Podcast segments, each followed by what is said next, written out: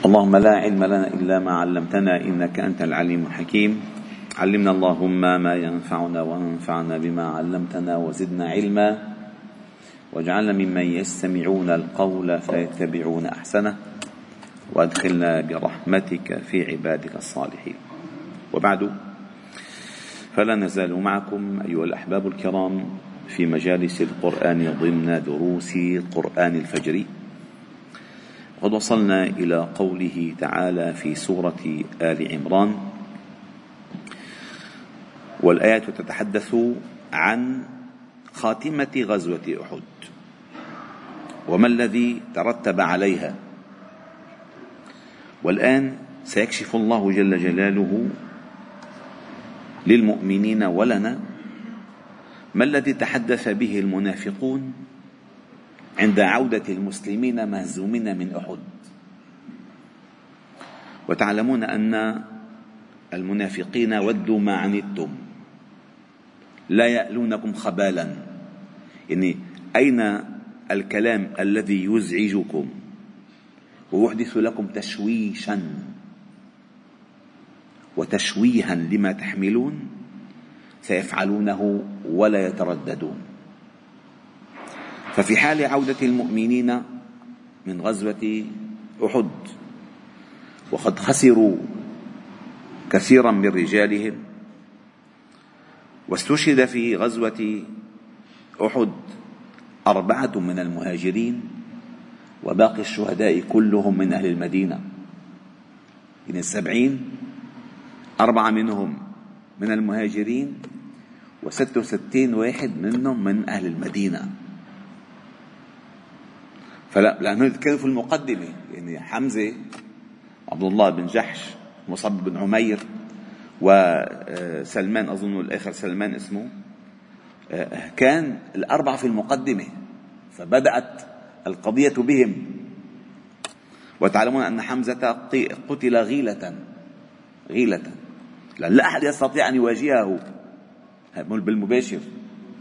فالمهم فعندما عاد الناس تعرفوا أهل المدينة يعرفون بعضهم بعضا.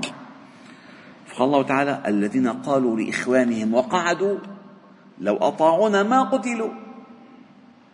يعني إخوانهم في المدينة يعني إخوانهم اللي عايشين معهم في المدينة يعني أهل المدينة.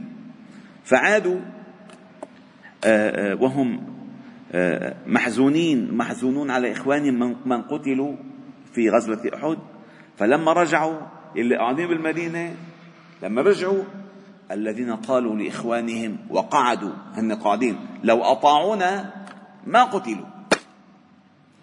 ما سمعت لو ردوا علينا ما كان أحسن؟ ما الذي يريدونه؟ التشويش والتشكيك والتشويه. ما قتلوا. قل فدرأوا عن أنفسكم الموت إن كنتم صادقين.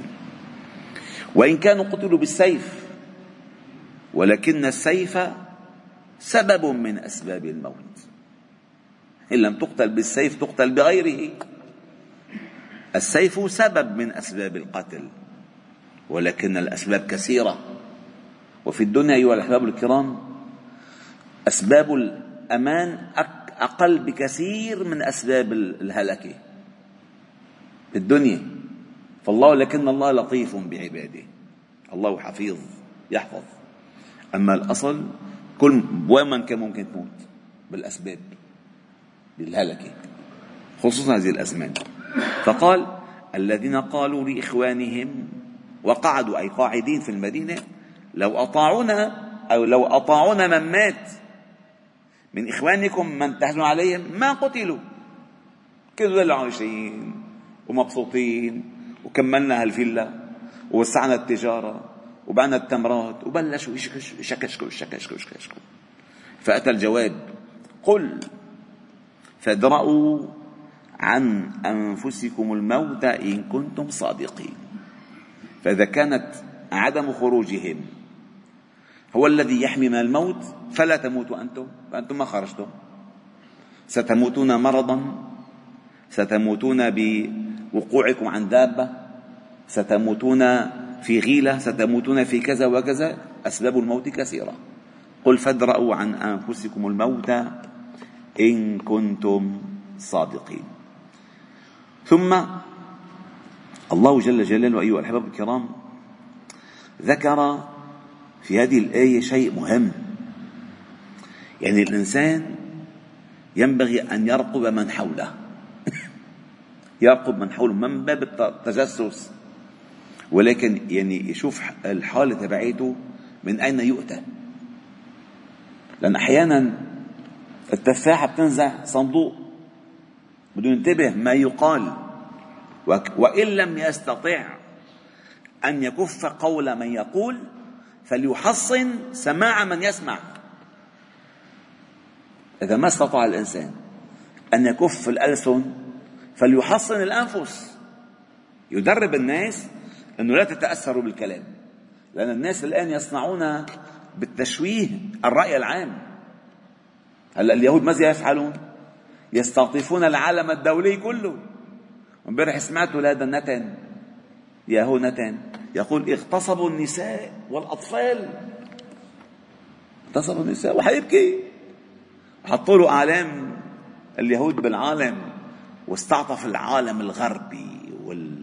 والأمريكي والسن كله وبعض العرب مستحيين إنه مشان إنه لأن انه اللي صار ما محمول. ولا هلا عم يصير محمول؟ هذا ردة فعل المهم فيصنعون لذلك. إذا لم تستطع أن تكف الألسن فلتحصن الأنفس لأن هؤلاء سيظلون يتكلمون. فالذين قالوا لإخوانهم وقعدوا لو أطاعونا ما قتلوا.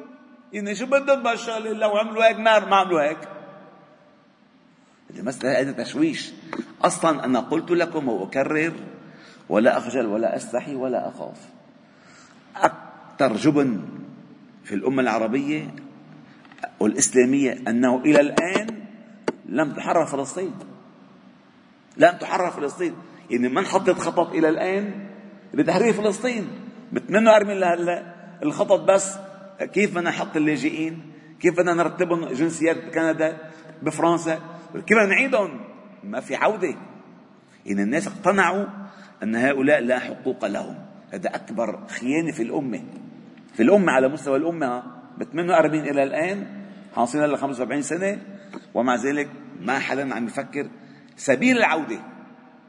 سبيل العودة. هذا كله.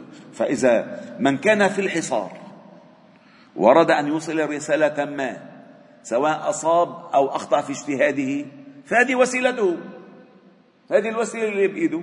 عمل الذي عمله ولكن اليهود من الناطرين أصلا هيك عمل حتى يأجرموه. من 17 سنة في حصار غزة مات كثير من الناس وهدموا قبل ذلك كثير من الأبنية. وهدموا فلسطين أصلا. أصلا هذه المستوطنات التي حول غزة هي ليست أراضيهم أصلا. هي أراضي الناس. حصروا الناس وقالوا لا يمكن أن تفعلوا شيئا. فقالوا الذين قالوا لإخوانهم وقعدوا لو أطاعونا ما قتلوا. قل فادرأوا عن أنفسكم الموت إن كنتم صادقين. وهناك كلام جميل للإمام ابن القيم الجوزية رحمه الله تعالى في آه، آه، قضايا أحد خصوصا قال قال وكان من الحكم التي اشتملت عليها غزوة أحد أن تكلم المنافقون بما في نفوسهم فسمعه المؤمنون وسمعوا رد الله عليهم. هذه مدرسة بحد نفسها. من أعظم المدارس اللي تحصل أن الله أخرج من نفوس المنافقين قولهم اللي مخبيينه والله أسمعهم إياه ورد عليهم. إذا تتحصن مرتين ما توقع نفس الفك نفس الفخ. قال ومن من الحكم التي اشتملت عليها غزوة أحد أن تكلم المنافقون بما في نفوسهم. فسمعه المؤمنون وسمعوا رد الله عليهم وجوابه لهم وعرفوا مراد النفاق وما يؤول إليه وكيف يحرم صاحبه سعادة الدنيا والآخرة. فالله الله كم من حكمة في ضمن هذه القصة بالغة ونعمة على المؤمنين سابغة وكم فيها من تحذير وتخويف وإرشاد وتنبيه وتعريفهم بأسباب الخير والشر ومآلهما وعاقبتهما. كلام درر. لأن القصة التي في القرآن لتعتبر أنت بها الآن.